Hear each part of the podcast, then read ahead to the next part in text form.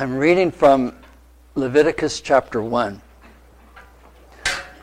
The Lord called Moses and spoke to him from the tent of meeting, saying, "Speak to the people of Israel and say to them, when any one of you brings an offering to the Lord, you shall bring your offering of livestock from the herd or from the flock. If his offering is a burnt offering from the herd, he shall offer a male without blemish. He shall bring it to the entrance of the tent of meeting, that he may be accepted before the Lord. He shall lay his hand on the head of the burnt offering, and it shall be accepted for him to make atonement for him." For some time, I've been wanting to walk us through the book of Hebrews. And, and when we come to doing that, you'll see why it is such an extraordinary book. Last year, we spent some time in the Gospel of John seeing how he found hidden meaning in the life of Jesus that we did not see in Matthew, Mark, or Luke. And in the book of Hebrews, the writer of Hebrews finds even more revelation of who Jesus is in his life, not in the Gospels, and really not anywhere else in the Bible. Only he sees it in the Old Testament scriptures and fulfilled in Jesus, and it just, again, when we get there, uh, you'll see why it's extraordinary. But the same reasons that make it extraordinary also make it difficult to comprehend. There's a, a lot of creating his case, and he'll do this uh, several times as he writes. He creates a case for Jesus, and and then he tells us what to do about it, or what we should do in, in light of the case he creates. But to follow his argument uh, sometimes is, is tricky. Hebrews, the book of Hebrews, is built on the stories and the symbols of the Old Testament scripture. So we need to be familiar with that background in order to get what the writer of Hebrews is talking about. So if you've never read the Old Testament, or especially never read Genesis through Deuteronomy or the Psalms, um, there's a good chance you're going to be lost. Um, you're going to say, Melchizedek, uh, who the heck is that? Uh, or what does he mean by these sacrifices for sin? So we're going to spend the next three weeks in the book of Leviticus. Now, if we were a junior high school room class, I would be hearing a lot of groans right now. But we're not. We're adults, we're polite, so we are silently planning somewhere else to be for the next three weeks. um, but um, look at it this way. Uh, If you observe Lent, think about this as some pre-penitence uh, prior to Lent, and it'll work. I confess that for me, the book of Leviticus is dry and tedious and boring. And there I've said it, it's God's holy scripture, it's sacred text, and uh, in all honesty, Uh, it's it's difficult for me to wade through. There are several reasons for this. First of all, it lacks the stories, the, the narrative of the books that surround it. Exodus is, you know, this wonderful story of God rescuing Israel from Egypt, leading them through the wilderness. Numbers, uh, Numbers can bog down too, but it has more story content in it. Deuteronomy, it's story after story. But Leviticus was written primarily for Israel's priests. And it has a lot of regulations and procedures and um, crimes and punishments, restorations in it that uh, that don't have a, a lot of narrative content. There are a couple of places where there's narrative but they're kind of dark too. Someone dies. Someone is, is punished for their sin. So, um, so it lacks narrative. It's um, a book of rules. It's a legal document. Well, sort of. And then third, it belongs to an ancient culture uh, far away and long gone. So finding it relevant for today is tricky. You know, I I think sometimes for us, finding God relevant for today is tricky. Uh, sometime during the Second World War, there was this pastor by the name of J B Phillips, and he was talking to some college students, and uh, he asked them, do you think God understands radar? And there was a silent pause as they thought about it. And then they started laughing, and one of them said, well, of course he understands radar. He's a creator. He understands everything, right? But does God understand modern technology? Does he understand uh, digital uh, cell phones and that sort of thing? It's been popular for Christians in the last uh, twenty or thirty years to do away with its, the distinction of the sacred and the secular. And what they've told me is, well, every everything and everyone is sacred as far as I can see. But the truth is, we have secularized our universe. We, we've secularized our lives.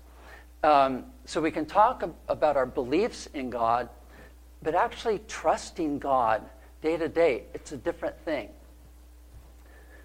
All right, so now we go back to the book of Leviticus, and it's hard to get into their frame of reference to appreciate what's here. But we're going to do this, and eventually you're going to be glad that we did it. It's like learning the A B Cs, learning the alphabet, so that you can read and write. Okay, so we want to read and write our way through Hebrews. We're learning the alphabet today.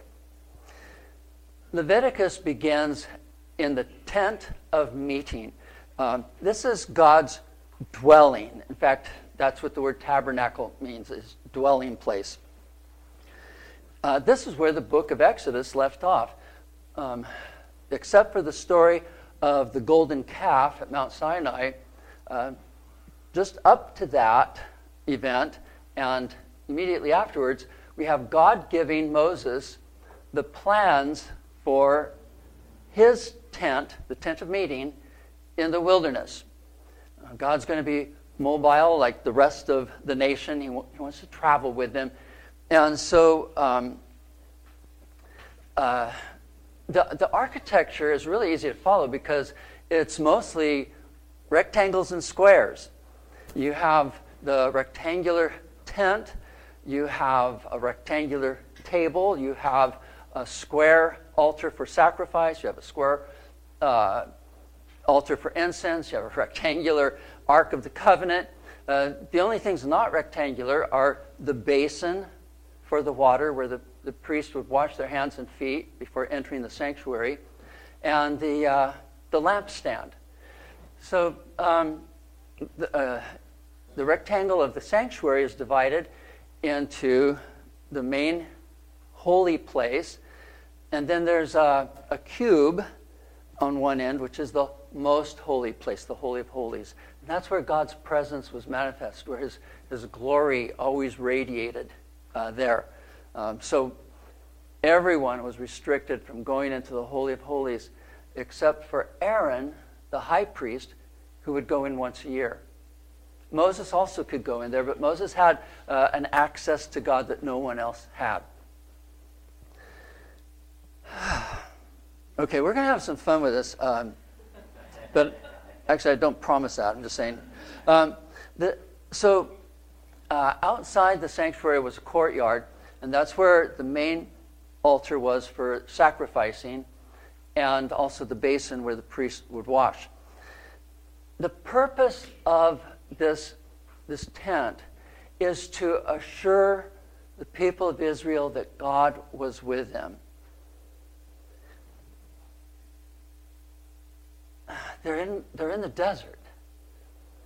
They don't have a road map.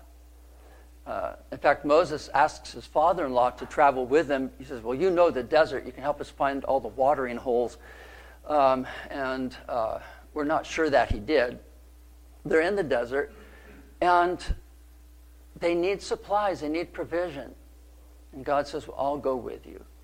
Um, and he wants to be with Israel. He told Moses, let them make me a sanctuary that I may dwell in their midst. And in Deuteronomy, at the end of the journey, Moses says, for what great nation is there that has a God so near to uh, to us as the Lord our God uh, is whenever we call upon him? What other nation has a God so near, moving around, living with them, living among them? Because this was God's residence, it was holy. The people could come into the courtyard where they would bring their sacrifices. They could not ever go into the sanctuary, the holy place. There were these barriers. It was just like Mount Sinai. The people were not allowed to come close to the mountain. Um, then Aaron and his sons and other elders were allowed to come partway up the mountain. But beyond that, there was a cloud that only Moses could pass through to meet with God at the top of the mountain. And the tabernacle is set out in the same way with these three zones. And uh, only the high priest could go into that, that ultimate zone. Holiness is a major theme in Leviticus. Several times uh, you'll read, you shall therefore be holy, for I am holy. Or you shall be holy because the Lord your God is holy. Holiness is one of two powerful forces addressed in Leviticus. The other one is pollution. One has a positive power, the other has a negative power.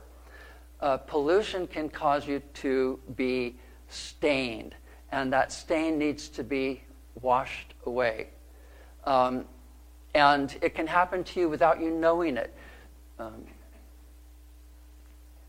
in chapter four, um, there will be a sacrifice for unintentional sin. People who had sinned and they did not even know they had sinned. And, uh, and sin is not necessarily a moral category. They may have touched something that caused that pollution to affect them, or infect them, and they did not even know it happened. And then someone said, oh, you touched that dead body. Did you know that you're defiled? Well, that it was unintentional. Um, but still, the, that power of pollution has separated them by some degree from immediacy with God, because he's holy. So they have to regain their, their cleanness or their holiness to be back in uh, interacting with God. So both holiness and pollution can be lethal. If you are not holy as the priest and you try to enter a holy place, you'll die. If um, if you get too close to God's holiness, it's like radiation. Okay, so it, it's an energy that that can destroy, but it's also an energy that can give life. Um, Mary Douglas, and I really um, love this, this woman. Uh, she was an anthropologist who uh, spent her life studying uh, cultures, especially primitive cultures. And it one time occurred to her that the book of Leviticus would make a very interesting research subject. And she wrote one of the most creative and interesting books on Leviticus. In fact, say, interesting book on Leviticus? How can that be? Uh, that's like a contradiction in terms. But but really, I mean, uh, when I first read her commentary, uh, it's called a, a Literary and Social Science Commentary on Leviticus. First time I read it, um, it was a page-turner for me. You think I'm lying. I'm not. So um, she says that the idea of holiness is not sentimental, but more like Exodus' terrifying concept of unbearable beauty and power. God known in the thunderstorm storm on Mount Sinai, God who warns Aaron not to come into the Holy of Holies improperly dressed, lest he die. That's the holiness of Leviticus. All right, so we're at the, the tent. Moses is standing in the doorway. Um, at the end of Exodus, God's glory filled the, the tent, and Moses could not enter it because it was full of God's glory. So he stands at the entrance, and God speaks to him, and his first instructions are, speak to the people of Israel. Okay, this is the introduction, uh, and he's going to tell them what he's supposed to tell them about sacrifice. When God speaks in Leviticus, this will most frequently be his opening line. Speak to the people of Israel and tell them. A couple times he'll say, speak to Aaron and tell him, or speak to the priest and tell them. But mostly it's speak to the people and tell them, here's how it goes, here, here are the rules. All of a sudden I, I flashed on Boy Scouts, where you have to uh, learn these skills, you know, like tying knots and, and helping old ladies across the street, whether they want it or not. Um, And you get merit badges for these things. Uh, but you have to know all the rules. You have to be able to recite them or, or perform them or whatever. You know, light a fire out in the wilderness. Uh, that was our favorite one. Um, um, burning things. But, uh, you know, we're, we were kids, right? This will burn. This will burn. You know, all of a sudden, we have no sleeping bag for that night. But, uh, but... Reel it in, Smith. Uh, the whole book is primarily for the priest. It was their job to perform the rituals, and they had to know how to do that. Okay? Oh, we just offered this sheep as a sacrifice. Look at all this blood. What do we do with that? We open it up. What do we do with the kidneys? What do we do with uh, with the, the parts? And all of this is gone over for these various sacrifices. They also have to make sure that when people bring their sacrifices, that they're doing their job right, and that they need to know the rules, the rules about the sacred and the, the unholy. And so they instruct, they inform, they guide, they monitor, and so on. So that brings us to the priest, um, because this is important too, in Leviticus and in the book of Hebrews. You know that there were twelve tribes of Israel, right? Each tribe is named after uh, their progenitor. So you have Re- Reuben and Simeon and Levi and Judah and so on and so on. Uh, all the sons of one man, very busy man. And um, one of them, the tribe of Levi, God chose to be the tribe of priests. Right? Um, in the land of Judah, all of the kings were descendants of Judah. Um, anyone from any tribe could be a prophet. That would just be God's call. And sometimes the contrast between the prophet and the prophetic word and the priest and the law, very interesting contrast to, to see. One is like engraved in stone. The other is spontaneous. One happens in certain places. God says you, you can only sacrifice in the place that's called by my name. But prophecy could occur anywhere, anytime. Uh, the law had all these set festivals. Prophecy was not a set thing. It was it was the work of God's Spirit. But only the tribe of Levi could supply priests. So um, this poses a problem that the book of Hebrews is going to have to address when it refers to Jesus as our priest, our high priest. All right, the first seven chapters of, of Leviticus, and we'll be here for a couple of hours studying them in detail. uh, yeah, uh, describe the ritual sacrifices. And it is ritual, remember this. This is worship for them. And and we can imagine that people had feelings while this was going on. They they came with feelings. We do too. We don't always acknowledge it. If we are celebrating communion today and we had the bread and the cup here, it's possible that one or two of us might think, oh, I can't do this today. I don't feel right. I don't feel worthy. I don't feel right with God. I, I, I'm not in that right place to do this. And how wonderful when you came with feelings like that to have them resolved. To, to hear the pra- priest say, God has provided a way for you to be made right now while you're here.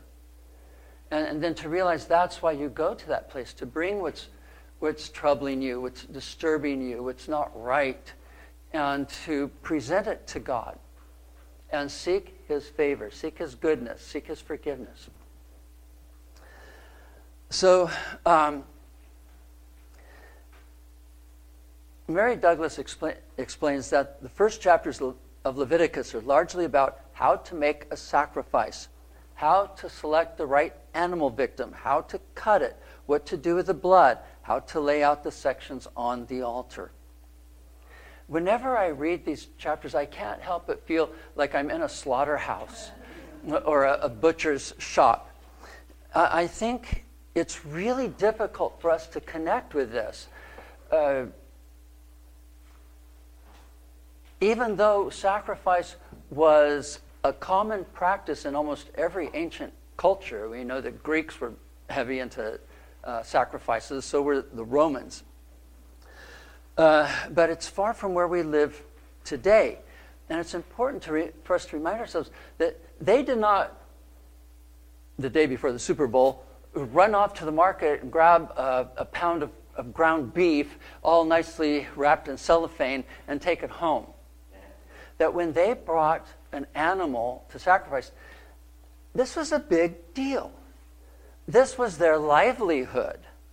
That this was a loss for them. And God asked for the best when they brought sacrifice. This is their, their strongest sheep, their strongest bull. Um, plus, for them, the blood of the animal was sacred. And to take its life was, I mean, you didn't just do that. They did not raise sheep to slaughter them. They raised them for the wool. So it, it wasn't unusual for a shepherd To, ha- to have named all of his sheep. They were like his children, and, and uh, he'd called them by name.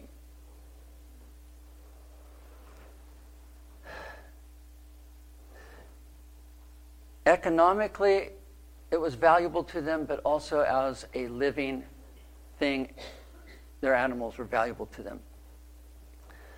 And this is what they brought. And they were very much attached to the sacrifice that they made. Sometimes when we give to charitable cause, uh, we write out a check or donate uh, with a credit card online, and we do this because it's easier for us to give money than time. I'm not going to go work in the rescue mission. I'll send them a couple bucks to promote their work. I'm not going to work in any sort of cross-cultural uh, ministry. Um, I don't have time for that, but I'll send money. Do you see what I'm saying? Um, so what's valuable to you?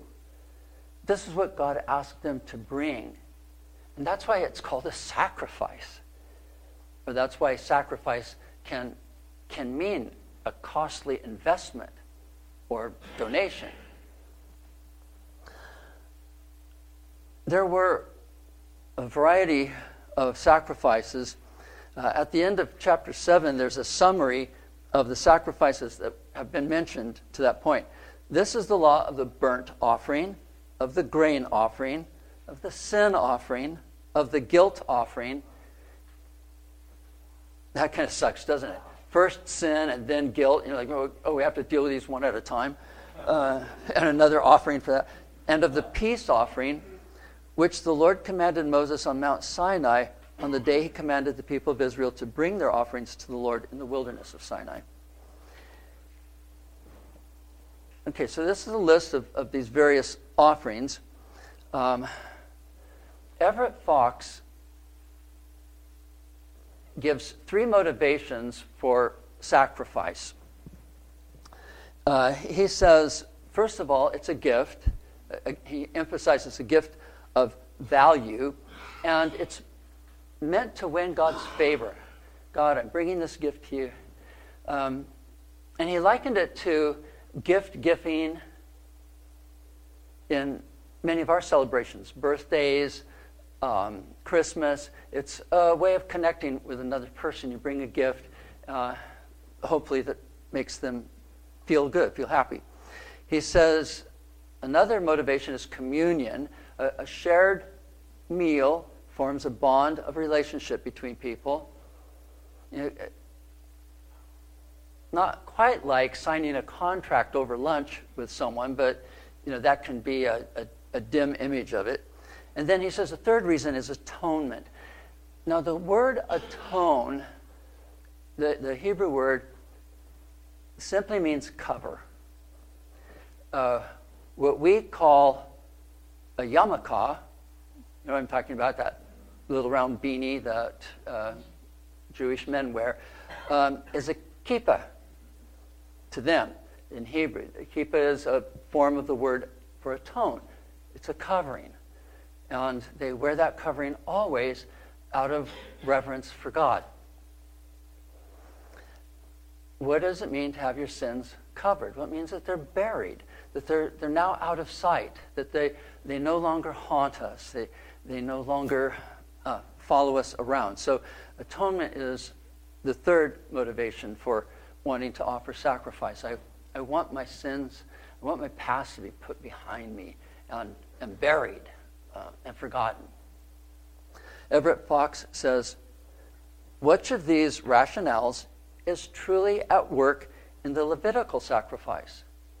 Is it gift? Is it communion? Is it atonement?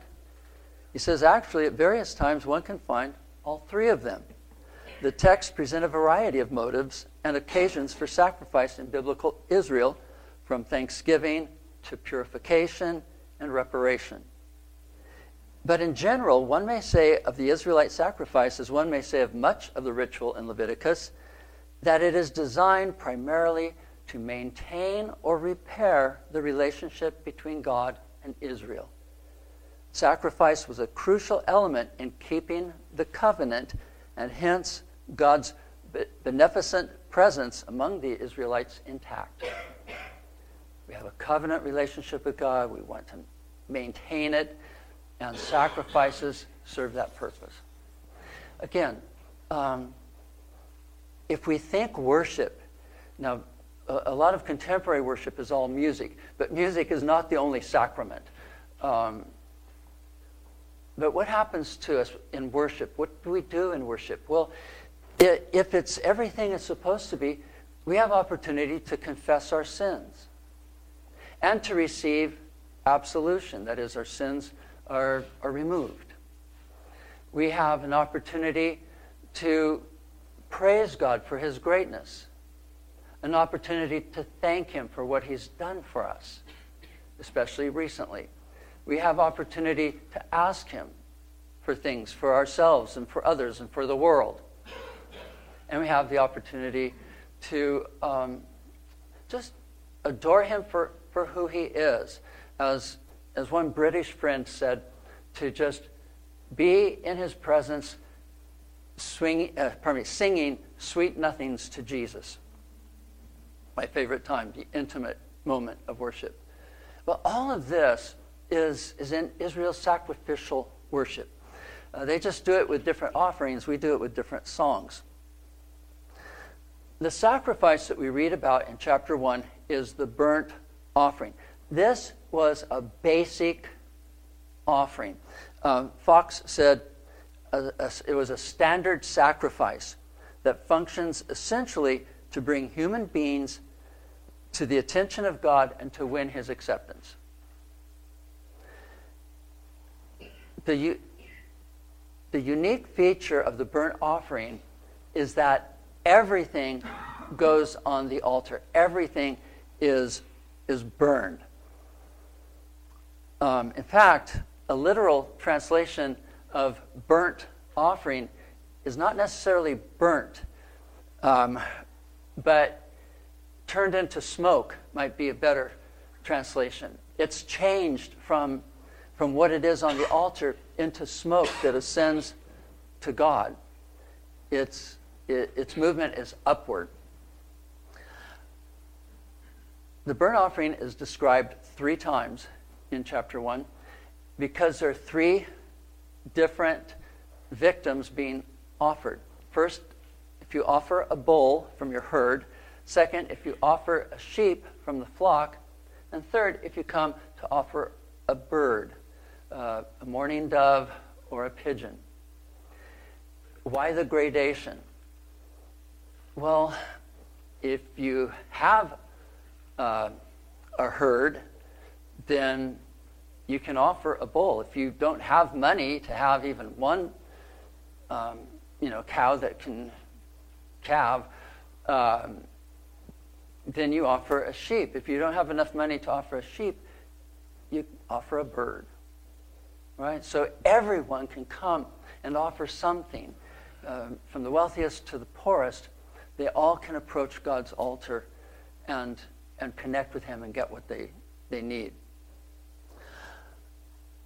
All of the sacrifices now that you read about in the next three or four chapters uh, follow the same pattern of the burnt offering.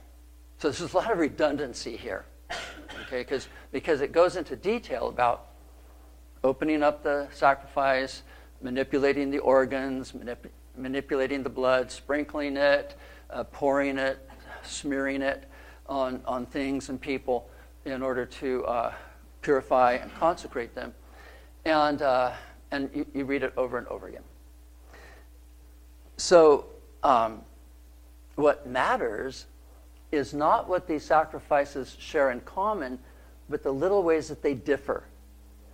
Uh, what parts of the sacrifice can be eaten, what parts can be eaten only by the priest, what parts the people and the priest may share together, um, and uh, what parts go completely to God, and and no one eats any of the sacrifice. Um, these are just some of the, the variations. Also, what is added to the sacrifice? Uh, some sacrifices may call for um, incense uh, or frankincense to be added with it. So briefly, chapter one is the burnt offering. Chapter two is the grain offering. You bring um, you know, flour and some other ingredients. Chapter three is the peace offering, the shalom offering. Only it, it ha- it's more than just, I'm offering this so that God will bring peace into my life. It's more like making peace. It's it's more like, well, it's also called the fellowship offering or the communion offering. That there is, is a connection going on here.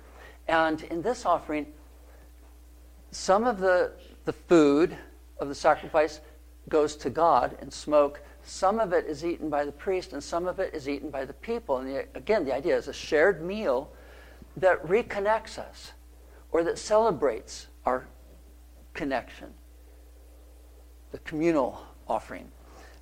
And then comes the sin offering, and, and the purpose of this was to cancel out the effects of sin in a person's life. You know, so we're cleansed and no longer polluted. And then after that, the guilt offering. And Um, examples of that type of offering are given. If a person does this, if a person does that, then they're guilty, and they need to bring the guilt offering. This goes all the way into chapter six, and then the rest of chapter six and chapter seven tells how the priests were to handle um, what is offered both before the offering, the offering, and afterwards. Uh, there are some parts of the animal that do not get burned on the altar, but are taken outside the camp and, and burned in a clean place. All right. There, yeah, now you know. I had uh, friends of mine, this is years ago, uh, one day their oldest son, who um, was probably sixth grade, maybe seventh grade, he came into the house um, and showed his mom, "Look, Mom, I caught a lizard." And she said, "Oh, good for you, Stevie." And his eyes got real big and, and bright. He said, "Can I sacrifice him?" Okay, no. Um, reptiles are not allowed. They're not, you know, part of the sacrificial victims. So, um, so even though now you know, or you can read Leviticus and know about sacrifice, don't do it. Don't do this at home. Uh, there are several things I think we need to understand. First, the sacrificial system of worship worked. It worked. That is, it was effective in producing the results it was supposed to affect. The atonement for their sin was real. Okay, now it all has to do with the spirit of the worshiper and the spirit of the moment of the ritual. But but we, we can't think, well, these sacrifices didn't do anything for them. It was all in their heads, or, or it all looked forward to what Jesus would do one day. No, this worked for them. Their sins were atoned. In fact, uh, several times we are told that after the sacrifice, the priest shall make atonement for them, and they shall be forgiven.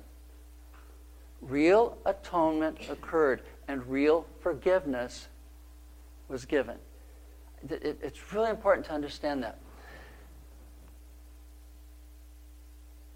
We don't, I mean, we're, we're post-enlightenment people. You know, we're um, we're in the I T age. And um, sometimes we we say we, derogatory things about ritual. And and really, I think that our culture is starved for rituals. Um, but the, the the rituals that God has ordained, He made them for a purpose. He wanted to put something in our hands. He wanted to give us something to do. He wanted to make our faith tangible, our love for Him tangible, His work in our lives tangible. And it becomes tangible in the ritual. And that's very, very important. We shake hands. That's a ritual. We hug. That's a more meaningful ritual.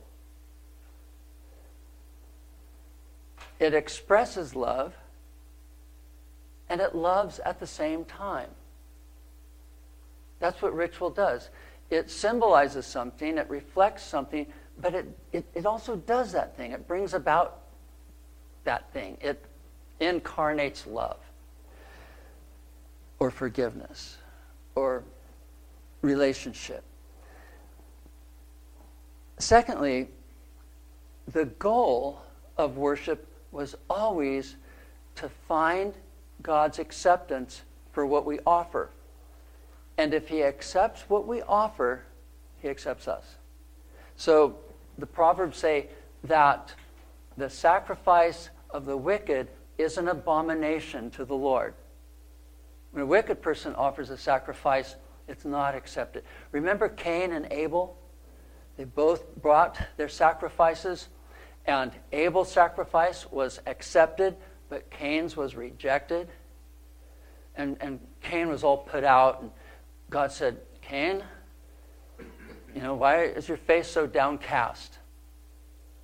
If you do well, will you not be accepted? In other words, you can fix this. And you fix it by changing your behavior. And if you change your behavior, if you live an acceptable life, your offering will be acceptable. Sometimes I think the offering was a test to see if I'm acceptable.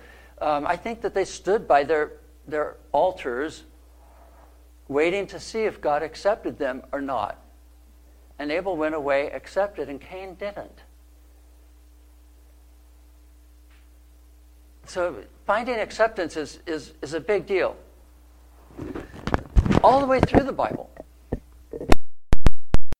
Paul says, I beseech you, therefore, brothers and sisters, by the mercies of God, that you present your bodies as a living sacrifice, holy and acceptable to God, which is your spiritual worship.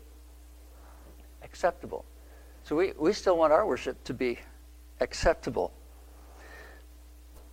Third, to, they, they kept the sacrificial ritual to maintain their covenant relationship with God. And we've already mentioned this, but every human relationship will go through times of rupture. Oh, we're not talking now. Or, um, oh, we don't hang out so much together anymore. Oh, she really offended me. There's rupture. And, and a lot of times it comes with hurt, feelings, you know, or hard feelings. In healthy relationships, where there's also rupture, I mean, every relationship, it happens. Rupture is followed by repair. Now, if you don't know how to regulate your emotions, or you're unable to, if you don't know how to work repair, you lose that relationship. And there are people today, unfortunately, individuals that I know who have no friends at all, because eventually, when a relationship ruptures for them, they never work at repair. They, they either don't have the skills or the will or whatever it takes, or they don't care enough. There's no, rep- or they're afraid, they're insecure. In a relationship with God, there's rupture, and worship provides a way to repair. So, wonderfully, it doesn't take that much to do that. Sometimes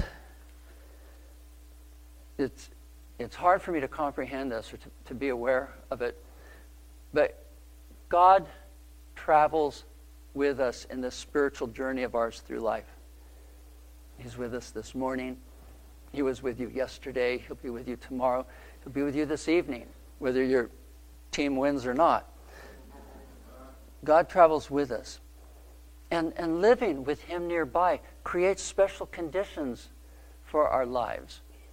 And when we remember that he's nearby, we conform ourselves to those conditions, or we allow him to transform us so we can live up to those conditions. But when we forget that he's nearby, uh, sometimes we get loose with things. Ruptures occur in our relationship with God.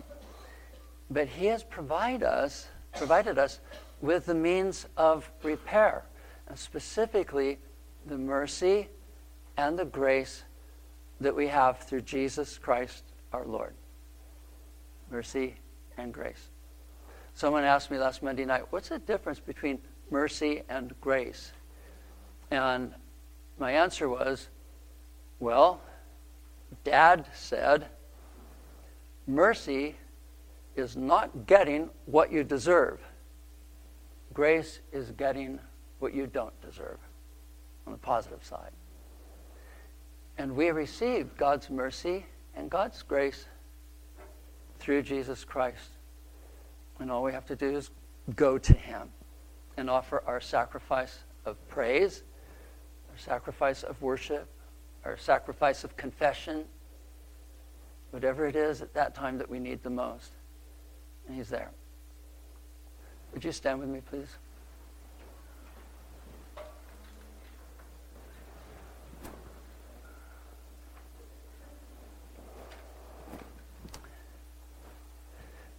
May the Lord bless you this week. May he cover you with his grace constantly. May he keep away all evil and lead us into eternal life. In the name of the Father, and of the Son, and of the Holy Spirit.